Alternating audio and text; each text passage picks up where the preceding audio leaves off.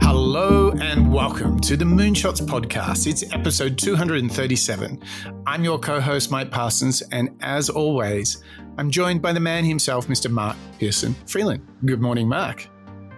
Hey, good morning, Mike. Good morning, members, listeners, viewers, and Moonshots family members. Boy, Mike, maybe I say this every time, but I really, really mean it this time. We have in store for us and not only crucial conversation, but a very valuable and essential conversation for in, for us in store today, don't we? We certainly do, mate. It's a it's a conversation worth having, and it's really been this whole series, hasn't it? What we've really kind of mm. been able to do together is work on being aware of emotions that much like in our search for happiness that we discovered in our series with all those amazing authors on the art of happiness, we learned that mm. emotional intelligence is something you can work on. And it has a huge effect on your professional and personal lives. And then we went to one of our absolute superstars, Brene Brown, and the act of being vulnerable truly ends up being the greatest courage that you can have, the greatest form of leadership that you can have. So now that we've got the emotional intelligence and the vulnerability, we're ready to have those crucial conversations.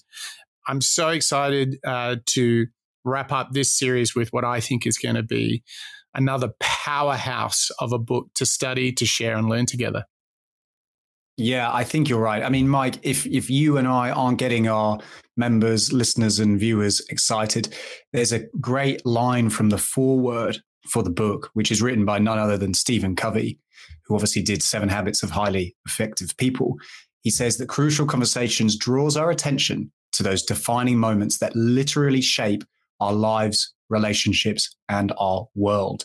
So, conversations, again, Mike, maybe we've said this um, a few times within our series on relationships, but this concept around how you strategize and approach conversations is something that again i don't think i ever really got the memo of when i was growing up and, and, instead it's like we spend our whole life on this show picking up all the things that we never got taught at school and university, right? Like all these yeah. things like crucial conversations. That's it. But there's so much value that I think we can unlock within this book yeah. that helps us all really be able to again like you've said with the happiness series learn that it is something that can be controlled by us mm. as long as we take that ownership yeah. And I think it all starts with just getting into the book and understanding, you know, exactly what is what is this and how do we do it better. Yeah, and what I propose to to you, our members, viewers, and listeners, that if you are seeing sort of a gap uh, in the way you work with others, if you feel that you know how we are tempted to think, hey, I'm working real hard here, but I'm not really getting from my peers, colleagues, friends, partners what I need. I thought we were working on this, but I didn't get it. If you have any of these missing pieces in your collaboration, then this book and this episode of the Moonshots podcast is for you because invariably we have this illusion that communication that conversation actually transpired. We have this fake illusion that we're all on the same page. And the reality is, we have to fill that gap constantly. We have to keep on mm-hmm. talking, keep on connecting, keep on communicating so that we are always on the same page, that we don't become adrift. So if you experience mm-hmm. any of those challenges in working with others, living with others, crucial conversations, and this episode is for you, Mark. I'm ready. Let's jump in. Look, as you said, Mike, crucial conversations can happen anytime, anywhere around the globe to any of us. So, why don't we hear from one of the authors, Joseph Grenny, who's going to kick off the show by breaking down a great example of what a crucial conversation might actually entail. How can you create safety? Let me just share one life saving experience that I had to illustrate this point in conclusion. I found myself a few years back in an airport in Bangladesh. I had just finished a week's worth of work, and I arrived at the airport and my heart sunk. The airport was crammed with people. Obviously, the computers had broken down, and so people were being managed manually, and the line was moving slowly. And I start to worry, am I going to make my flight? Well, I got in the back of the line and start shuffling forward, and about an hour into it, I'm starting to get hopeful, and this woman comes across the lobby with a cart covered with luggage and pushes her way in line a few people ahead of me. She didn't know who she was messing with. and it wasn't me. Because while I was feeling irritated, the guy she cut right in front of went ballistic. He went bananas. He said, You get out of line. And she said, No, no, I have to get in line. I've got to make this flight because my kids are going to be at the airport. Please, please. And he says, You get out of line. And he pushes the cart. And she digs in and pushes back. And he digs in and pushes back. And pretty soon it's escalating. And finally, he pushes the cart aside. He doubles up his fist and he's about to haul off and punch her. I'm standing about five people back in line. And I think to myself, I've got nothing better to do. I think I'll get involved. Well, I was seized with such a panic that all I could think to do was go position myself between him and her. Bad idea. the first thing I saw in his face was this look of confusion, but then it was this white hot rage. His eyes are bugging out of his head. His fist doubles up even more. What story is he telling himself about me? Now I'm the great Satan. I'm the evil guy. So his eyes are bugging. He's balled up. And is this a crucial confrontation? My question to you is this What would you say first? you don't have much time. What are the first words out of your mouth going to be? This is no different than when you need to confront a physician in a fast paced, tight time frame, urgent need. What would you say first? Here's what I said that was unfair for her to cut in front of you. She shouldn't have done that. You've been standing here in line for over an hour, as have I, and she cuts right in line in front of you, and that's unfair. She shouldn't be able to do that. And I'm going to help you solve the problem. We're going to get somebody from the airport over here, and we're going to work this out, and it's going to be okay. You see what I just did? All I did was create safety. The first thing you have to do to help somebody feel psychologically safe is make absolutely sure that they know two things. Number one, that you care about their problem. And number two, that you care about them. When they know that from you, they'll let you say anything that you need to say. They will, including a doctor who you need to challenge about a diagnosis or a peer. If they feel safe, they'll listen. They may not agree with you, but they're going to listen. And that's our chance. An amazing thing happened when I said that to him. His hand went down. His face turned back to a normal kind of expression. His eyes got smaller. You see what just happened? He's now safe. And then I said, and you don't get to hit her. I'm not going to let you punch her, but we're going to solve the problem. And you know what? He was okay with that. He was all right with it because he felt safe. Oh, Mark, this takes me like hurtling back to the work of Patrick Lencioni. And he said, yes. if you want to have a great team, it starts with trust, and trust is built through that mm-hmm. safety. It's like the authors of Crucial Conversations spent like a like a lifetime with Patrick Lencioni, and and it reminds me again of the themes that we keep discovering here on the Moonshots podcast there is such a playbook to being the best version of yourself. And for me, this one, you could say it's the empathy, it's mm. the vulnerability that we've learned from Brene, it's the emotional intelligence we learned at the beginning of this series. Or it's mm. this form of servant leadership, not being the first to speak, listening, observing, cooling your jets a little bit you know, avoiding being too judgmental of others. That takes me all the way to the likes of Eckhart Tolle, Dan Millman, mm. you know, the way of the peaceful warrior. What I'm reminded of here is that so much of the craziness around us is caused because people aren't having the conversations. People aren't yeah. feeling that safety. So they're in that that fight or flight, which you know, on a very personal level, we all, this is again another big topic that we come into, is we all experience self doubt, uncer- like that real fear of uncertainty, uh, fear of failure. We all experience these things. And what's so very powerful is if you take a moment, if you take a moment to care about those around you. They'll care about you. And that's the start to not only being the best version of yourself, but to getting teams performing well.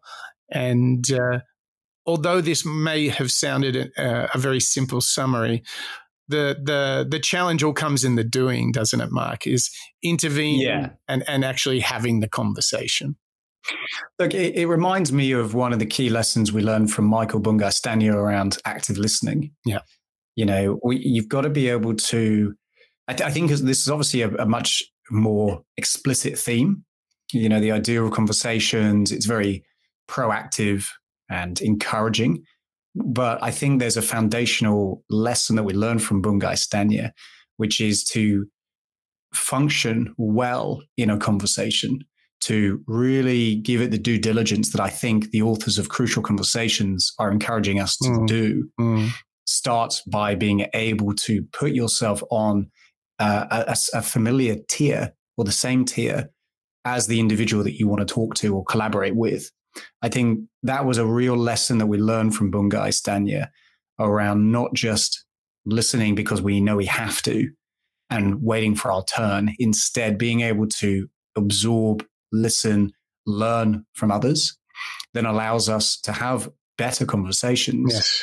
because we're able to sympathize, yes. we're able to fully understand, and therefore it's more likely that the other person will understand us mm. because we've been able to listen to them. Mm. So it really is, it really is the case, Mike. I think particularly over the past few months, we seem to have evolved around these similar themes, which is all about, you know, good collaboration comes from being on the same page yes. as others, yeah. listening, yes. conversations, and so on.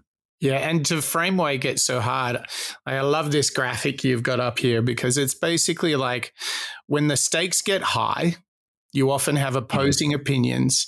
And that third piece there, and there come the strong emotions, yeah. right?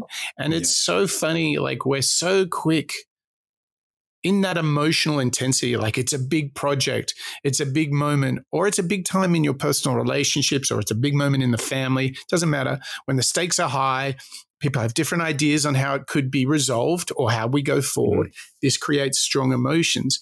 And it's in that that strong emotion that we, I mean, that story that we heard in the clip, like a man was going to literally he was threatening to punch a woman in the yeah. line at the airport. I mean, that is just bonkers, right? But the thing is, this is mm. what happens when we allow that irrationality of emotion because of this system of high stakes, high emotion. We get carried away. And it's so funny because this is what you see in high pressure moments in sport. You know, when you see it's a really tense moment. Let's say it's in the fourth quarter and there's only a few key plays left. And under that pressure, mm. players sometimes, because it's high stakes, high emotions, they do things and everyone's like, that was so stupid, right? yeah. So the classic thing, like if you if you were to use um, something that you see a lot in sports in those dying moments, someone commits a foul that sort of mm. loses the game for the team, right? And it's not mm. that their intentions were wrong. It's just that the emotions overwhelmed them and they got too carried away. They maybe tackled too hard, gave away a penalty, and therefore a chance to win or, or equalize the game is then gone. And all the fans are like going crazy. But the reality was that the athlete was just too caught up in the emotion mm. because mm. the stakes were very high. It's we mm. see this in life all the time that because of a high stake thing at work, people are the first thing people are doing at work is they're like, if it's high stakes, high visibility project, if it doesn't go well, they're directly thinking it's going to affect on them. So the fight or flight response that's uh, getting emanated is, oh, I don't want to take the blame, or it wasn't my fault, because what yeah. they're doing is they're protecting themselves.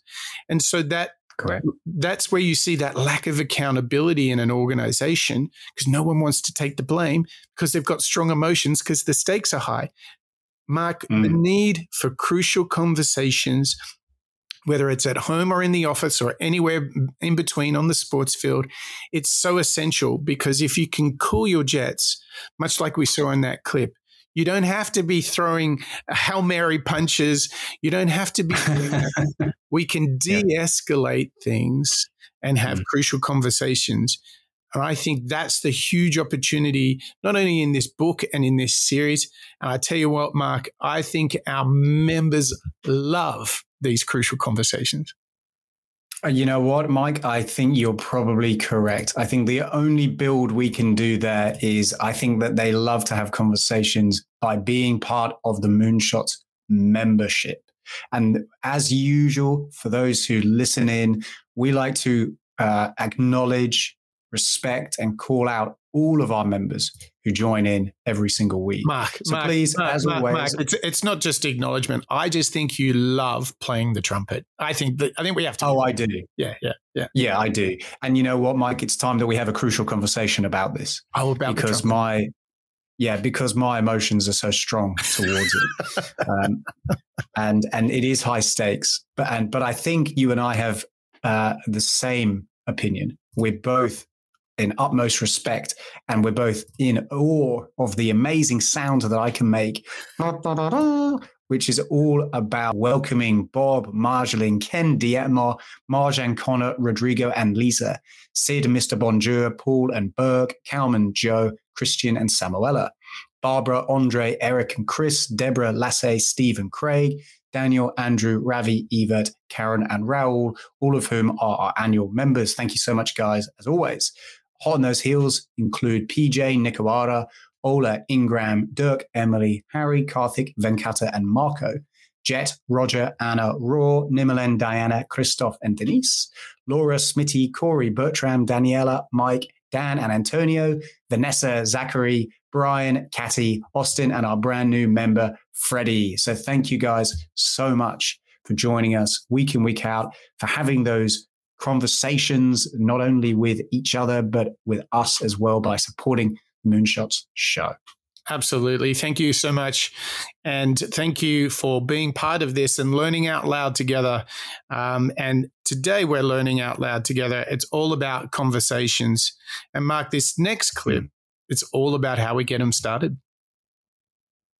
Yeah, that's correct, Mike. As you were saying a minute ago, it's all around this idea of intentions, uh, understanding about emotions, and keeping them in control. So let's hear from another one of the authors of Crucial Conversations, this time Emily Gregory, who's going to share a tip on how we can start these types of crucial conversations.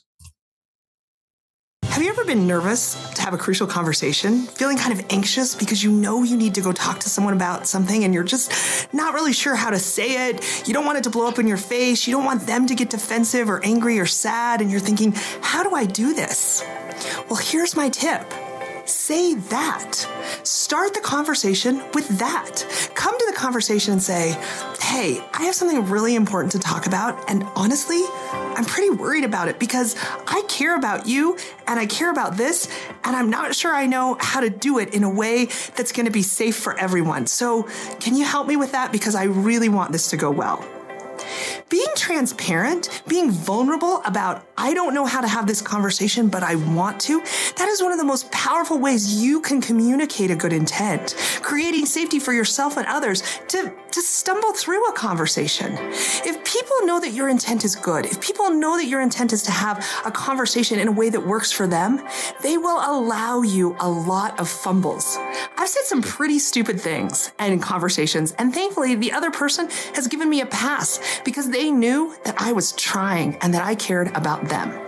So that's my tip. When you're feeling nervous, anxious, and worried about having a conversation, start the conversation with, I'm feeling worried and nervous and anxious about this because it matters. And so, you know, Mark, the, um, the reason I think we don't want to, it's not natural or it's mm. not common to start with how you feel is because it's perceived as being weak or yeah.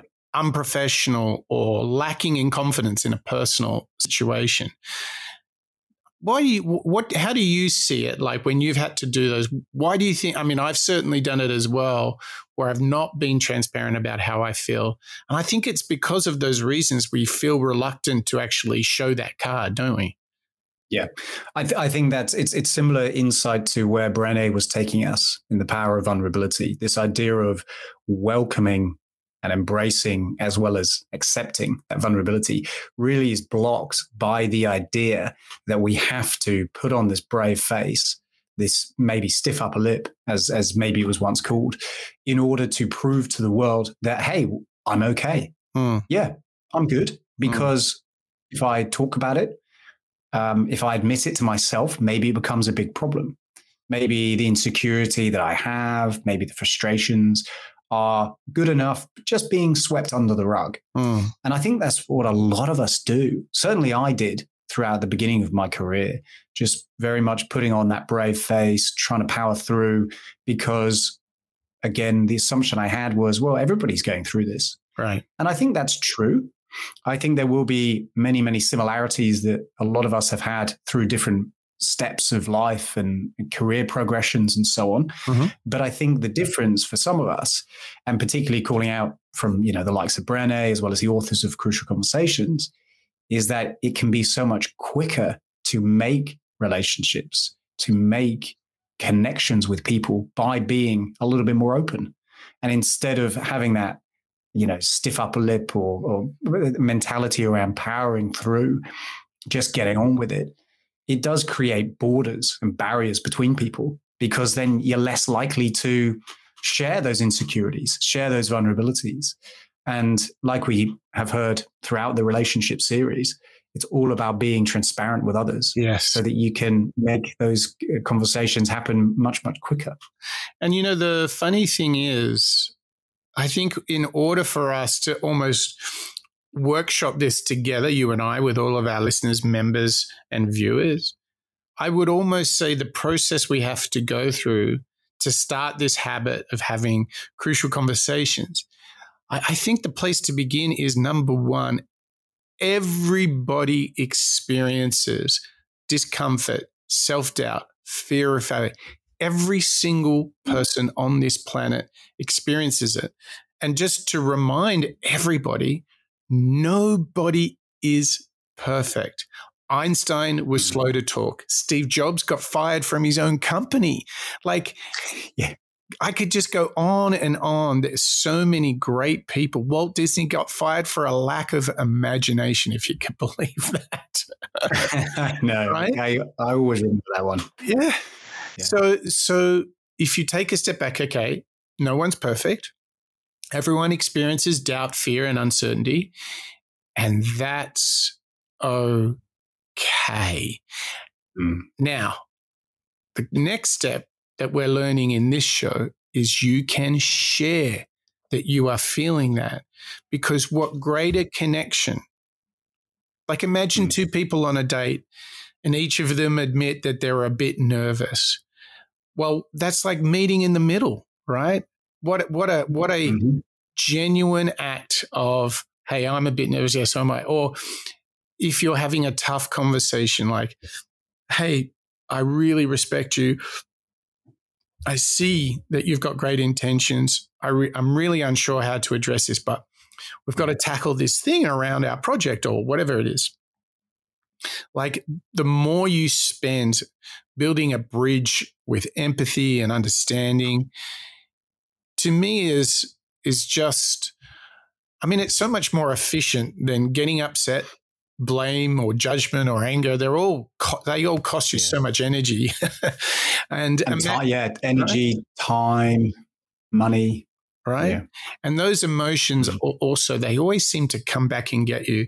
So, like, you can be angry or frustrated about something and then you'll be working out or cooking dinner and then that emotion comes back because you think about it again and you're like oh my gosh get out of my head get out of my heart i don't want you right that's what mm. happens mm. with those those negative emotions so i believe that this idea of finding a way to give authentic voice um, to how you're feeling probably is the greatest efficiency creator because if you and I were in a tough conversation and I started with, hey, I'm unsure or I'm nervous about this conversation, and you're probably feeling the same, and we both kind of admit that, that almost to a lesser degree, but still the same thing like that um, clip about the uh, the line at the airport. It really just takes the emotion and the crazy out of the conversation, and then it kind yeah. of just enables us to talk as two humans who've both got good intentions and recalibrating and getting back on the same page. Um, I know, man, man, this is good stuff. It's it's so valuable, isn't it? Exactly to your point. If we want to put a practicality lens on this, having those crucial conversations and being open to having them and cultivating that level of security and safety that comes from having empathy with each other, taking the time, you know, not only to get to know each other for sure, but also being able to share concerns and anxieties much more openly really does lead to a higher level of efficiency and effectiveness within a team. Yeah. And that team could be a relationship, like a spouse couple as well as as a as a as a work one, career one. And I think that's really already making the case, Mike, that if we're able just to have that little bit of patience, that little bit of awareness around our own reactions so that when somebody is telling us a story or trying to have a conversation, yeah. we don't immediately shut down. I mean, there were certain times for me, you know, before we've, you know, really opened up about conversations and so on, where, you know, I, I'd be in an awkward situation or conversation and feel very hot or or fluttered, you know, very uncomfortable physically. Yeah, yeah, of course. And I think just having that curiosity has really helped me. Mm. You know, if there's moments when I'll be receiving, let's say it's a bit of feedback or something's come over the table that, you know, makes me feel a bit, oh, this is this is a funny feeling. Yeah. I feel a bit, bit uncomfortable sick or yeah. hot. Yeah. yeah. And it's so fun to then be curious about that. And I think that's really where you know a lot of these lessons that we've learned more recently on the on the moonshot show then come into play yeah because you start to appreciate hey conversations they yeah. make me uncomfortable why is that let's now figure this out get a little bit better at it yeah and therefore become more efficient effective and, and be that better version it's it's a plethora of tips and tricks that we're already learning on this aren't we yeah you're absolutely right and um, the um, i think the big takeout from that previous clip is find a way of being candid and frank mm. about how you're feeling in crucial conversations. I'm feeling excited because I'm feeling uncertain because I'm not really sure if I can say this in the right way. So I want you to give me a chance here to really try and communicate, but be a little forgiving. Or maybe I can't quite find the words, or mm. you know, maybe I'm feeling apprehensive about this conversation because we're in a really tough place, you know? Yeah. And, you know, also, you know, coming out of the bat straight away and acknowledging effort and attitude from others, even if the outcome is not there. Like, I think this is such a healthy way to start conversations. And um, look, I think for all of our members, listeners, and viewers, if they want to keep the conversation going with us, the first place they can start is a very famous little place called moonshots.io. What might they find That's right. at, at this salubrious address? Well, you know what they are going to find? Lots and lots of items and topics and themes that would then inform these valuable conversations that we can have with each other. So, members, listeners, viewers, pop along to moonshots.io. You can check out all 237 of our Moonshots podcast shows. You get transcripts, you get frameworks, you get reading lists. As well as that, you also can check out previews and trailers for our 26, I think it is, Mike. I've lost yes, count yes. of our Moonshots Master Series as well. You can check out our upcoming shows. You can check out all archival footage and clips that we've got. But also, Mike, you can become a member. Just click on the top banner right on the homepage, and it's as easy as that to become a part of the Moonshots membership family. Yes, and part two, once you've done your moonshots.io, part two is about tuning into the rest of this episode because we've talked about like this crucial thing of acknowledging where the other person is at, how to start the conversation. And now it's time for us to really discuss how to keep the conversation going. That's right. And who better than one of our Moonshots favorites, Productivity Game, who's going to do just that for us? A crucial conversation is a critical confrontation that needs to be handled with care. Examples include calling a client who hasn't paid an overdue invoice, or walking into your boss's office to talk about a promotion he promised you but hasn't delivered on yet, or confronting a lazy teammate who isn't doing his share of the project, or talking to your sibling about your parents' inheritance. Navigating a crucial conversation is like diffusing a bomb. Touch the wrong button or hit the wrong wire, and you set off an explosion of emotion. The best way to avoid an emotional explosion and prevent a conversation from going silent or verbally violent is to keep the dialogue going. If there's dialogue, then there's a chance you can work through whatever issue is at the heart of the conversation. In the book Crucial Conversations, I've discovered a tool set that you and I can use to diffuse the tension during a crucial conversation and get back to productive dialogue.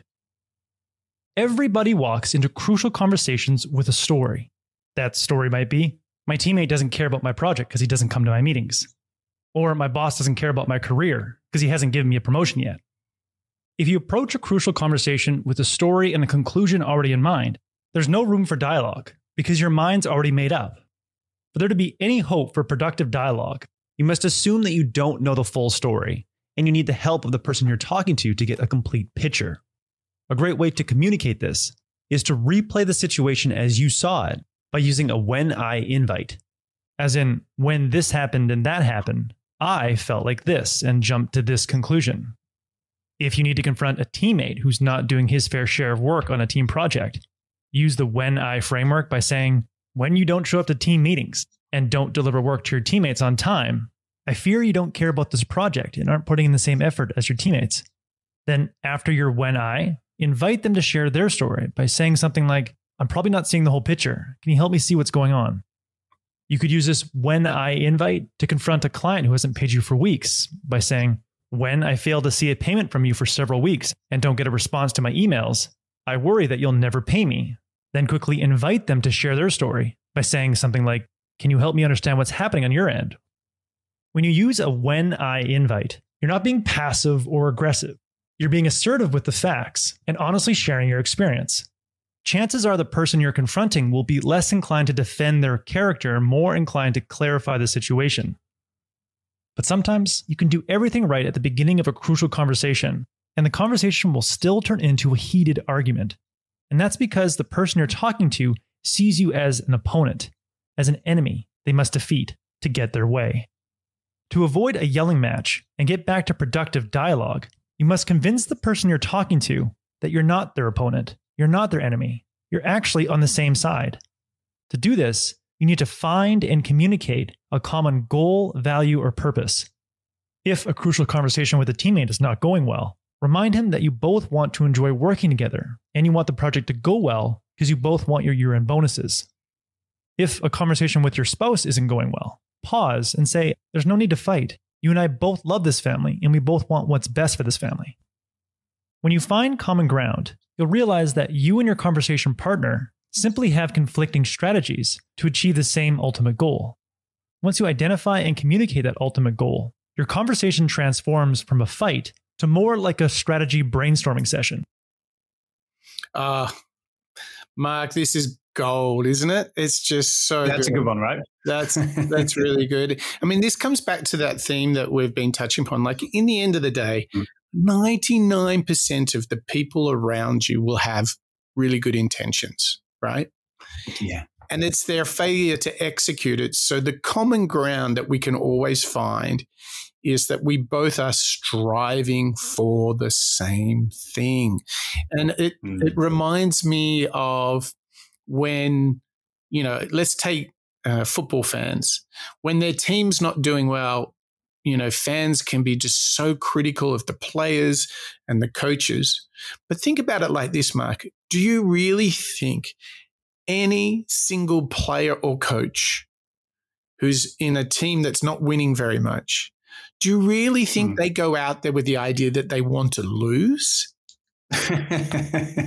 I, I I find it so hard to believe, right? Which makes me then think everybody on that pitch is trying to do the same thing. So why get why do fans get so frustrated when it doesn't happen? Because we know that they were working towards the same goal. But it's interesting, right? Because they can be mm. frustrated and express that, but then they get judgmental and angry and vindictive. Yeah. And actually, it's just a little microcosm of what we all do in teams, in working relationships. But the point is this and I'm using sports to kind of abstract that there it's just this normal pattern that we see everywhere.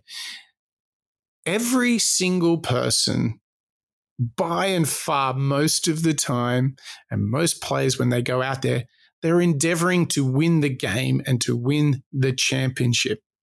So mm. if you're a fan and you're booing in the in the stands, if you're shouting and getting angry, I just want you to imagine you want them to win. And so do the players and coaches because they're giving up their lives to do this. So they want to yeah. win too. And as soon as you do that, I think it is almost impossible to hold on to that anger because you're like, oh man, because here's what I do, Mark. Imagine how it feels for them. They're not just the fan, they're the player. And yeah, they're not performing. Exactly. And everybody else is seeing that. Yeah. It, it, it really speaks to me this idea of emotions rather than um, or sorry, uh, the idea of letting our emotions play in too much mm. versus that reminder, that acknowledgement of the intentionality that other people have. We heard from Productivity Game in that clip just then. Talk to your spouse around the fact that you both want your family to succeed.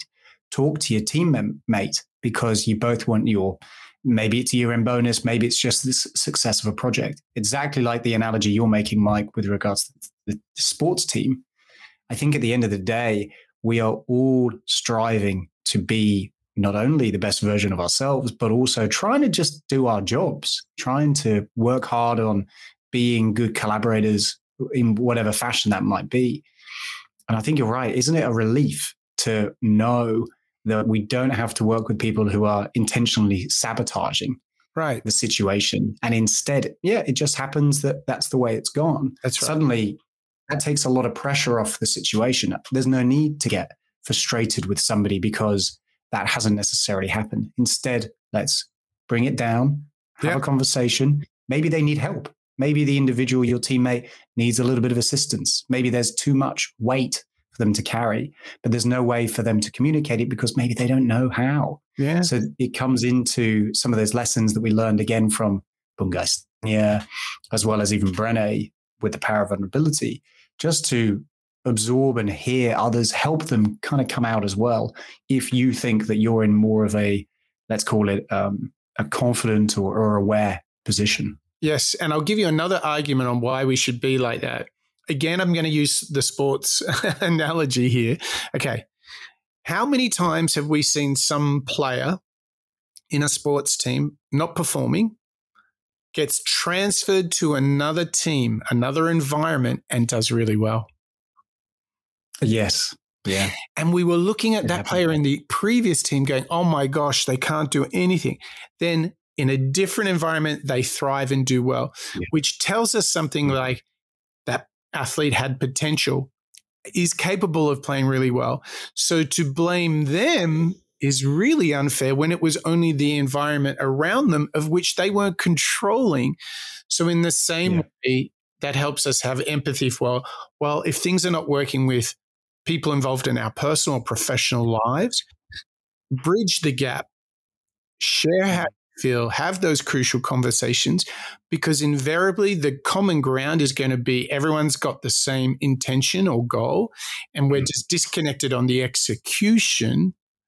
And sometimes we can be aligned on execution, but we don't realize there are other factors affecting how they achieve their goals. Yeah. That once we become aware of them, then we might be able to help and solve those and actually create better conversation, better results, better Mm. outcomes at home or in the office, right? I mean, talk about a value proposition, Mike. that idea of alignment. Imagine the relief that you would feel knowing that everybody is working towards the same common goal. Yes. And when you have to go and have that conversation with your spouse, your colleague, you know that half the job's already done. You Yeah. know that you're already on the same page. Yes. So now it's just about refining that alignment to make sure Yes. that you both reach the end goal. But What a relief. Oh, it's it's relieving. But from that relief, I think we have to do something. I think there's the last job to be done, which is Mhm. we've all got to own this. Number one, acknowledge how you're feeling. Learn to and find the courage to share how you're feeling, to have those conversations, to keep the conversations going. Sometimes, you know how you're like, oh gosh, why do I always have to like start the conversation? Why do I have to put Yeah. my foot forward? Do it, Yeah. own it, pay it forward, show the initiative because it is all fundamentally about if you continue to do that where you're aware of it, I'm guaranteeing you there'll be other parts of your life where other people are saying the same about you mm-hmm. because we know we're Yeah. not perfect, right? So this is the opportunity. Pay it forward, give your best to be vulnerable, to listen to your emotions, to keep the conversations mm-hmm. going. This is what we've got to own. And what the most beautiful thing is, Mark, this last clip that we've got is all about owning it. That's right. We've got one more clip to close out our show today on Crucial Conversations. We're actually going to hear from another one of the authors, Mike Ron McMillan, who's going to give us advice on how to take crucial accountability. Here's my advice. When a significant gap occurs between what you expected and what you're getting, you've got to have a crucial confrontation. If a significant gap exists above the line, people are outperforming expectations, never let that gap pass without acknowledging it and thanking the person. If someone significantly outperforms expectations, never let that gap pass without acknowledging it and thanking the person. Bill, I heard on Friday you got your work done and you chipped in and helped Fred and Sally, and the whole team finished up without any overtime. Fantastic. That helps the team, helps me, helps the company. Well done. Never let that gap pass. Similarly, never let a significant gap below the line occur. When you expect one thing, you're getting something that disappoints you. Never let that gap pass without confronting it. A crucial confrontation. Don't go silent. Don't confront it with violence. Be respectful. Be thoughtful. Be conscious. Work on solving problems and improving relationships. Do that, you'll get significant breakthroughs in performance at a team level, at a relationship level, at a leadership level. Oh man, he just brought it home right there. I Yeah. think I think Yeah. the one thing we haven't talked about that he mentioned is we've kind of focused on when expectations aren't being met. Mm. But he mentions above expectations, doesn't he? Yeah, I, I like that. I jotted that down as well. This acknowledgement is so important here, isn't it? And again, it speaks back to, I think, what we heard in the first clip around safety. So if you're able to cultivate not only a relationship or a dialogue with employees, colleagues that maybe has a tinge of feedback, maybe it's constructive, maybe it's a little bit, you know, you pull your socks up and direct it's also doing it from a positive perspective because mike as we've spoken about on the show before sometimes it's really hard to take a moment and pause when a project or a campaign or a bit of great work has been complete. And, bec- and and the reason why we don't get to acknowledge a lot of the time is because you're too busy trying to move on. And i think what we're hearing here again is reinforcing this requirement or this desire that we should have to acknowledge those moments because it creates that, I think, safety. I think you're going to cultivate that um, environment where the next time you need to give something maybe a little bit more negative, maybe a little bit more direct, again, with the lessons that we're learning today, that's perhaps on the criticism side of the of the brief when you've actually already positively reinforced them previously it's going to be a lot easier for them to absorb your feedback because they've gone through it already in a positive way as well as negative yeah. so i think again when we think about this effectiveness the efficiency act really comes down to playing the um, conversation on both sides doesn't it yeah. put it into practice in a positive light yeah. because then you give it gravitas in the negative light as well. Yes. Yeah. And I think mm. um, the aha moment I'm having is like, um, maybe I take it for granted when people do great work around me or above mm-hmm. expectation.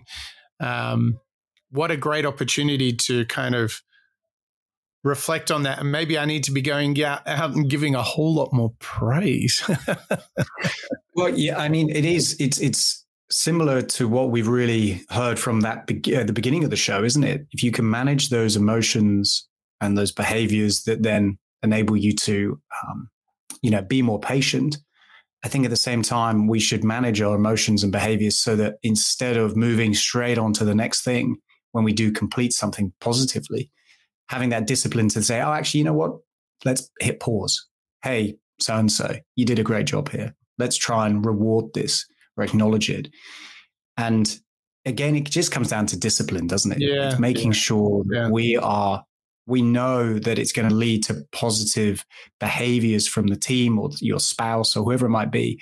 And it's all about just being diligent, being disciplined, sticking to it so that we know. And I think we really made the case today that these crucial conversations, as well as confrontations, they live and die on just how much you are willing to invest from a time and energy perspective, right? Yes. Yeah. Yeah. And I, even though it's uncomfortable, you just got to break through. So we've done a bit of a masterclass, Mark. What's what's on the homework agenda for you? What you, what's your big takeout?